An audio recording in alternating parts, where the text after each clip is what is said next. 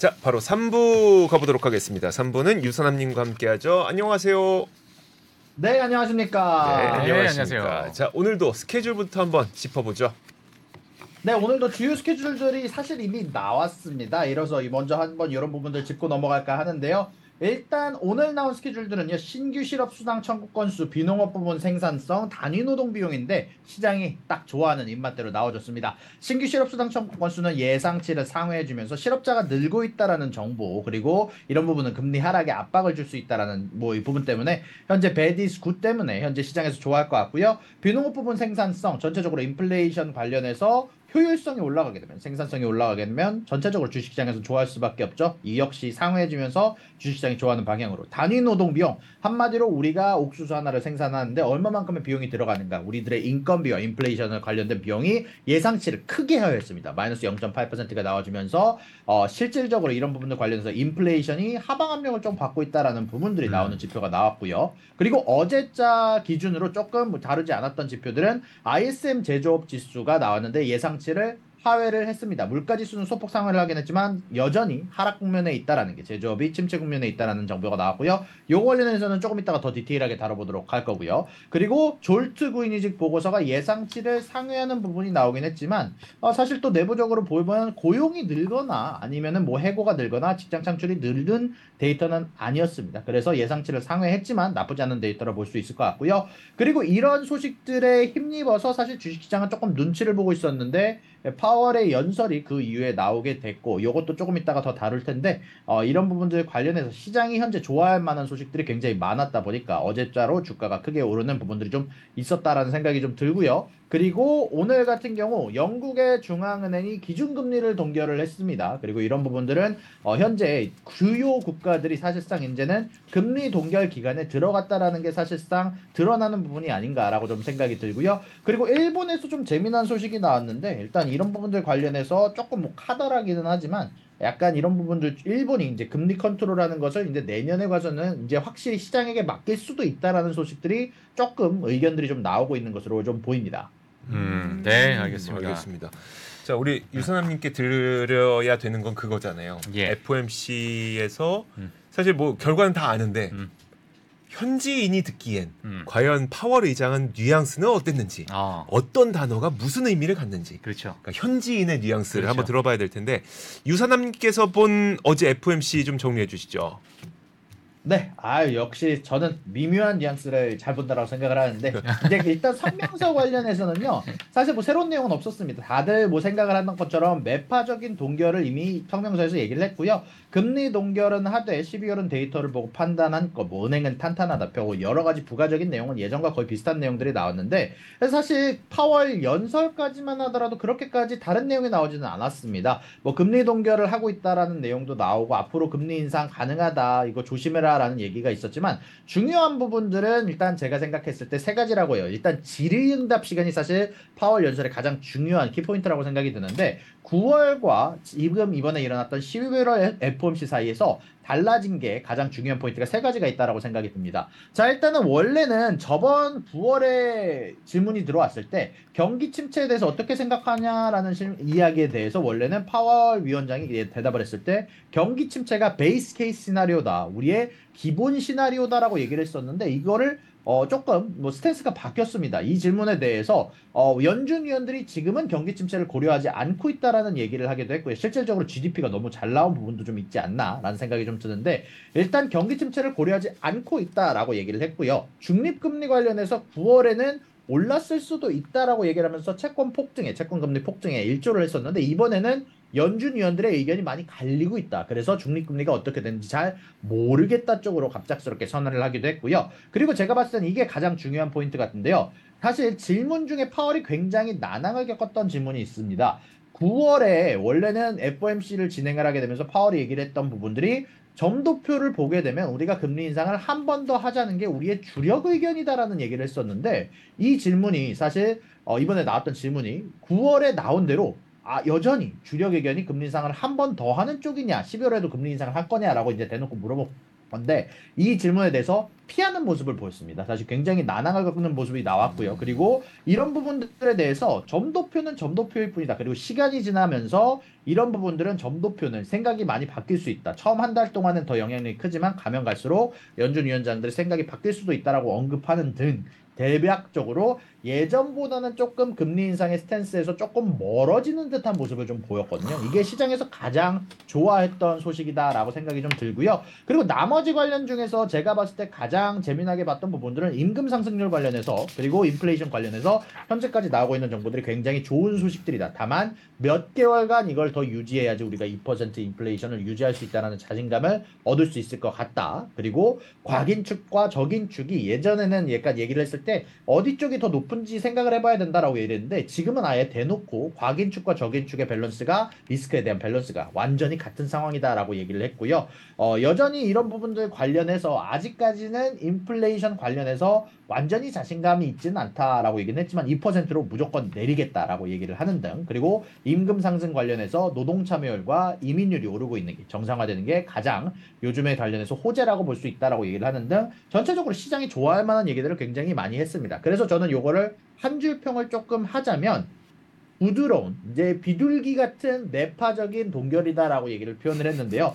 사실 뭐라고? 전체적으로 일단 파월의 스탠스 자체가 경기 침체라는 부분에서 혹은 금리 인상을 한 번 더 하자는 부분에서 중립금리가 올랐을 수도 있다라는 부분에서 스탠스가 멀어지는 듯한 재순처를 표현을 했습니다. 여전히 불확실성이 높다라고 하면서 매파적인 부분을 강조를 하려고 하지만 결국 파월의 스탠스 자체가 그런 뭐 매파적인 부분들 관련해서 조금 멀어지는 부분들이 나오면서 주식시장에서는 조금 호재를 불렀다. 그리고 이것뿐만으로는 사실 어제자 상승을 다 얘기하기는 어렵고 그 이전에 있었던 채권 발행량이 예상보다 적었다라는 부분들이나 아니면 노동지표 확실하게 꺾여가고 있다라는 부분들이 아마 시장 쪽에서 굉장히 좋게 보지 않았나라는 생각이 좀 듭니다. 아유 진짜 감사드립니다 정말. 그러니까요. 예.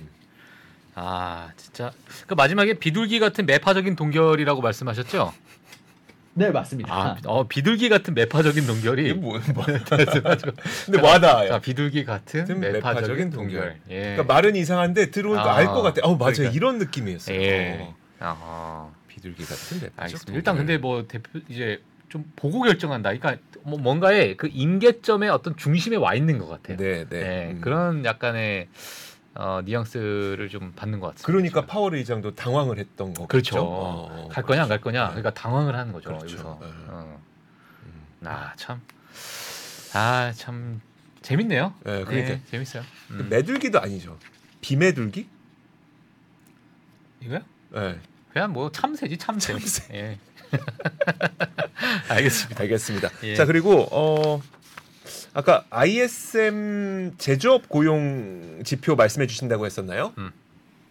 네 맞습니다. 사실 어제자로 나온 지표들이 두 가지가 있는데요. 일단은 졸트 직장 창출 데이터가 나왔습니다. 예상치를 상회하면서 많은 분들이 좋지 않은 데이터인가라고 해석하시는 분들이 계셨는데 사실 안에를 찾아보면 안에 내 세부적인 데이터를 보자면 어, 구인 구직 건수가 거의 전달과 변화가 없었습니다. 실질적으로 연방정부나 정부 쪽 섹터에서는 사실상 고용량이 크게 감소하는 부분들이 관측이 되기도 했고요. 이런 부분들 관련해서 조금 더 세부적으로 항목을 좀 보게 된다면 여기 왼쪽이 이제 잡에 대한 공고들 그리고 가운데가 고용량 그리고 오른쪽이 해고에 관련된 부분인데 보시다시피 토털 기준으로 거의 대부분의 섹터에서 다 합친 것 기준으로는 영 퍼센트, 영 퍼센트, 마이너스 영 점 일 퍼센트로 변화가 거의 없는 모습이 어... 나오기도 했고요. 사실상 변화랑 관련해서도요. 고용 쪽을 조금 전, 전 짚어보고 싶은데 보시게 되면은 분명히 잡 공고는 예를 들어서 아트나 레저 쪽에서 일 점 삼 퍼센트로 굉장히 높은 수치로 상승한 것처럼 보이지만 고용량은 마이너스 영 점 삼 퍼센트가 나왔습니다.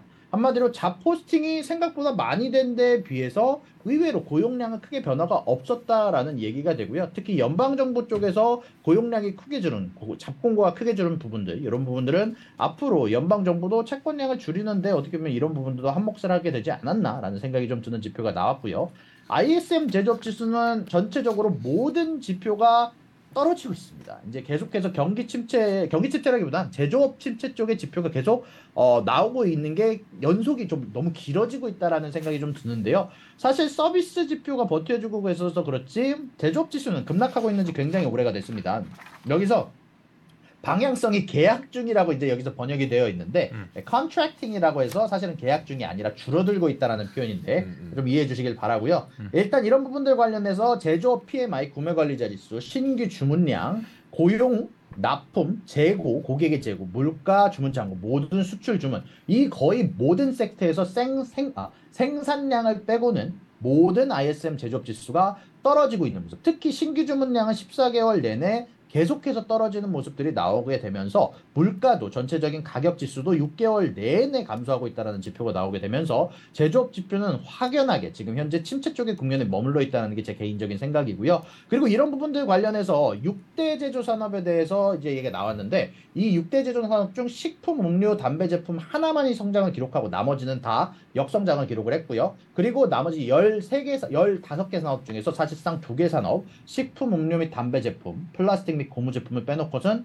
모든 제품 산업에서 제조업 산업에서 어, 현재 침체를 겪고 있는 부분, 역성장을 기록하는 부분들이 나왔고요. 이런 부분들이 가장 많이 나온 부분들이 인터뷰입니다. 사실상 이 모든 섹터에 대해서 아이에스엠 제조업 지수가 인터뷰를 진행하는데요. 제가 이게 아이에스엠 지수, 제수, 아이에스엠 제조업 지수를 좋아하는 이유인데 일단 이 모든 섹터에 대한 인터뷰에서 두 가지 섹터를 빼놓고는요. 다 수요가 떨어지고 있다. 다음번에 가이던스가 좋지 않을 것 같다. 앞으로 우리가 이제는 경제에 대한 둔화를 걱정해야 된다라고 얘기가 나오고 있다 보니까 이런 부분들은 사실 지금 당장 배디스 구진 시절에는 일단은 좋게 볼 만한 소식이다라고 말씀드릴 수 있을 것 같고 다만 이게 언젠가는 배디스 배드로 전환이 될 텐데 이제 그때가 됐을 때 조금 조심해야 될 부분들은 확실히 있다라고 좀 생각이 좀 들고 있고요. 그리고 사실 어저께 에프오엠씨가 끝나고 나서 이제 제프리 건들락이라고 불리는 신채권항 사실 이미 어 옛날 채권항인 이제 빌 그로스는 경기 침체가 올 거다라고 얘기를 했고 비레크먼도 그런 얘기를 했었는데 제프리 건들락도 이번에 한마디를 보탰습니다. 이제 씨엔비의 씨엔비씨 클로징 될 때 경기 침체가 내년 초에 기다리고 있다. 내년에 아마 연준이 아주 급격하게 이백 비피 가량 금리 인하를 하는 시기가 올 거다라고 얘기를 하면서 현재 경기 경기 결과 사실 좋지 않다. 실업률이 올라가고 있다라는 얘기를 굉장히 크게 강조를 하기도 했습니다. 거의 우리 이 부에 들었던 얘기랑 비슷하지 않아요? 음. 그러니까 바비변도 그 얘기 하고 가셨거든요. 음. 어. 그러니까요. 아 이게 어. 근데 이게 주식 시장으로서는 지금 하, 어떻게 봐야 될지가 좀 힘들 것 같기도 음, 해요. 음. 사실 이게 지금의 어떤 주식 시장의 상승이 네. 또는 이 턴어라운드 하는 것 자체가 정말 일시, 일시적일까? 음. 이 얼마나 이걸 끌고 갈지가 어, 좀 그러네요. 지금 말씀하시는 걸 기반으로 봤을 때. 그러니까요. 예. 알겠습니다. 예. 자. 음. 그러니까 지금 에프오엠씨 딱 지나고 시장 분위기는 상당히 좋긴 한데 음. 그런 가운데 저 반대편에서는 자꾸 내년 초에 침체 온다. 내년 초에 침체 온다. 결국 그러면 미, 그 미국이 금리를 인하하기 위해서는 경기 침체가 한번 와야 된다. 뭐 이런 얘기들을 계속하고 있으니까 예, 예. 음. 자, 그런 상태입니다. 지금 음. 월가도 그렇고 우리나라도 음. 그렇고. 자, 그렇습니다. 자, 유사남 님, 다음 뉴스 한번 볼까요? 네, 다음 뉴스는 제가 이제 중요하다고 개인적으로 저한테도 중요한 소식이다 보니 갖고 와 봤는데요. 일단 뱅가드라고 불리는 이제 기업이 있습니다. 이제 여러 가지 뮤추얼 펀드나 이티에프를 갖고 있는 기업인데요. 이제 브이오오라고 하는 굉장히 상징적인 어, 이티에프를 하나 갖고 있기도 한데 일단 이 뱅가드라는 기업이 중국 뮤추얼 펀드 시장을 탈출을 합니다. 일단은 이런 부분들 관련해서 미중 관계가 안 좋은 점도 한몫을 했겠지만 일단은 기본적으로 나오는 이야기가 중국 쪽 시장이 더 이상 이런 뮤추얼 펀드를 조직하기에 충분치 않다. 더 이상 매력적인 주식 시장이 아닌가 하는 뉴스가 블룸버그에서 뜨기도 했고요. 이런 부분들 관련해서 정확히 얘기하면 뱅가드가 현재 지금 중국 쪽 상하이에 있던 자신들의 오피스를 아예 다 이제 없애버리고 이제 원래 데리고 있던 직원들도 다 해고를 하는 모습들이 나왔다라고 얘기가 나오고 있고요. 아마 이런 부분들은 전체적으로 좀 어, 중국 시장이 안 좋은 방향으로 흘러갈 거라라고 예측을 하고 있는 어, 아마 기업의 탈출이 아닌가라는 생각이 좀 드는 부분이라 사실 뉴스를 이렇게 갖고 와봤습니다. 어. 유사님께서 개인적으로 이 뉴스에 대해서 좀 중요하게 생각한 이유가 뭡니까? 아, 제가 중국주를 많이 투자를 했었는데 지금은 안 하고 있거든요. 이제 많은 분들이 이제 맨날 채팅창에서 중사남이라고 놀리는 이유가 이제 제가 중국주들을 가끔 이제 크게 한 번씩 들어간 적이 있습니다. 아, 그래요? 어. 뭐, 뭐 예를 들어서 뭐 말씀 방송으로 말씀하셔도 되나요 혹시? 아 이제 그런 건 이제 누가 이제 제가 부끄러워서 딱히 들을 줄 자랑할 만한 성적이 아니라서. 아 예. 아 그래서 아, 그러니까요. 예, 알겠습니다. 거의 지금 근데 뭐 시장 탈출 막 이렇게 하니까 아 뭐 음. 작은 빼나 한 그 정도 생각이었었는데 음. 말씀 듣고 보니까 거의 음. 철수네요, 철수. 그러니까. 예. 어. 아니 기존에 있던 해, 직원까지 해고할 정도면 그러니까요. 완전히 진짜 철수거든요. 철수한다는 느낌이네요. 음. 음. 어, 알겠습니다. 알겠습니다. 자 그리고 지금 보니까 정말 많은 기업들 실적 발표하고 그렇죠. 있거든요. 실적 네. 발표된 것들 좀 정리해 주시겠어요? 어 일단 삼십 분인데. 아, 아 예. 아 네 네. 아 이게 유선님께서 챙겨주시는 우리가 다 까먹고 있어. 자, 장 한번 어. 예, 시장 개장했으니까요. 가도록 하겠습니다.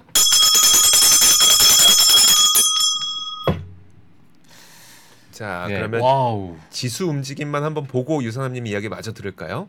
음, 자 보시죠. 네, 에스 어 잠시만요. 아직 선물 시장이네요. 네, 아직, 아직 안 들어왔나요? 아직 안 들어와서. 어. 자, 한 번만 새로 고침 다시 한 번만 눌러보겠습니다. 아 근데 선물 시장이 너무 좋았네요. 네. 아, 지금 나스닥이... 금리가 또 엄청 빠지고 있습니다. 와 이, 이왕 얘기 나온 거 금리부터 네. 한번 볼까요? 진짜 말 한마디에. 아. 음. 자 레이트. 이거 보면 저 금리 보면서 이번에 정말 소름 돋았던 게 뭐냐면 네. 진짜 비레크먼 진짜 천재인가? 와 야, 천재다. 야, 천... 이거 보세요. 사 점 육오. 사 점 육. 야. 와. 예. 이거 이 그러니까 이 년짜리도 한번 볼까요? 아 이거 아니네. 응. 저기 네. 지수 봐야죠. 지수, 지수 보고. 예. 히즈맨 먹고 저 유산언니가 또 이제 유산님 또 얘기 듣고 해야 예. 되니까. 어 아직 숫자가 안 들어오네. 음. 예 당황했나 보다. 아 그런가 보다. 예 지수가 어. 너무 올라가서 야후 파이낸스가 네. 당황했습니다. 자 그러면 유산님 음. 이야기 먼저 듣고 잠시 예? 후에 저희 시장 분위기는 보여드리도록 네. 하죠. 네. 자 종목별로 그 실적 발표한 기업들 있잖아요, 유산님. 음. 네네. 사실 음. 오늘 어제 실적 발표된 기업들에서 한국분들이 좋아하시는 기업이 굉장히 많다 보니까 좀 준비한 자료들이 좀 많은데요. 일단 에어비앤비 같은 경우는 이피에스와 매출이 어, 상당히 잘 나왔지만 가이던스를 소폭 미스하기는 했습니다. 그럼에도 불구하고 오늘 주가의 움직임은 나쁘지 않은 움직임이 나오고 있는데 일단 어닝콜에서 좀 재미난 이야기들이 좀 나왔나 봐요. 제가 정확하게 보지는 않아서 이런 부분들이 좀 있었고요. 퀄컴 같은 경우는 양쪽 다 비, 어, 이피에스와 매출 비트를 하는 모습들이 나왔고요. 가이던스 자체도 굉장히 호실적이 나오게 되면서 오늘 장 어, 외에서 좀 오르는 모습들이 좀 크게 보이기도 했습니다. 음. 그리고 에스엠씨아이 같은 경우, 슈퍼마이크로 컴퓨터 같은 경우도 이피에스와 매출 양쪽 다 좋은 실적이 나오게 되고요. 가이던스도 크게 비트를 하게 되면서 주가가 장 외에서 크게 오르는 모습이 관측이 되기도 했고요.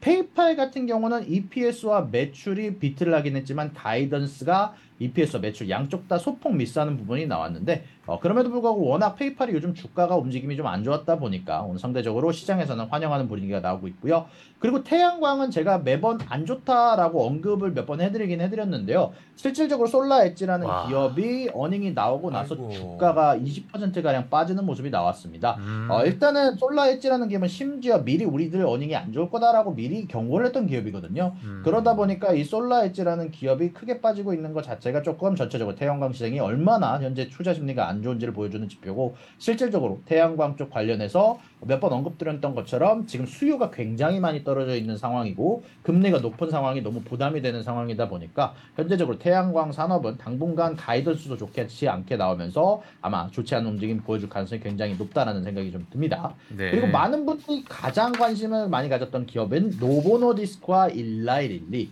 자 일단 양쪽 기업 다 일단 이피에스와 매출이 굉장히 좋았고요. 사실상 만들어지는 곳 만들어지는 대로 약이 팔리는 곳이라 어, 특히 최근에 있었던 다이어트 약이 굉장히 좋은 소식을 갖고 오게 되면서 양쪽 다 멀티플이 굉장히 높은 상황인데 일단 이 두 기업 다 가이던스와 이피에스 매출 굉장히 좋은 실적이 나왔고요. 다만 그럼에도 불구하고 커다란 움직임이 나오지 않고 있는 건 이미 거의 모든 사람들이 실적이 잘 나올 거다라고 예상을 하고 있었기 때문인지 크게 오르지는 않는 모습들이 나오고 있습니다. 그것과는 반대로 언급드렸던 예전에 코로나 관련 기업들은 아마 특히 모더나가 파이프라인이 코로나밖에 없다 보니까 이게 아마 코로나 백신이 타격을 입게 되면서 조금 안 좋게 될 수 있다라고 언급을 드린 모더나 기업이 오늘 어닝 발표를 했는데요. 같은 바이오지만 모더나 기업은 어, 이피에스가 특히 예상치의 손해가 다섯 배 가까이 나왔거든요. 이제 그러다 보니까 오늘 주가가 십 퍼센트가량 급락하는 모습이 나오고 있고요. 가이던스 자체도 좋지 않게 나오면서 오늘 현재 모더나 주가가 크게 급락하고 있습니다. 예. 그리고 팔란티어, 한국분들이 굉장히 좋아하시는 기업이죠.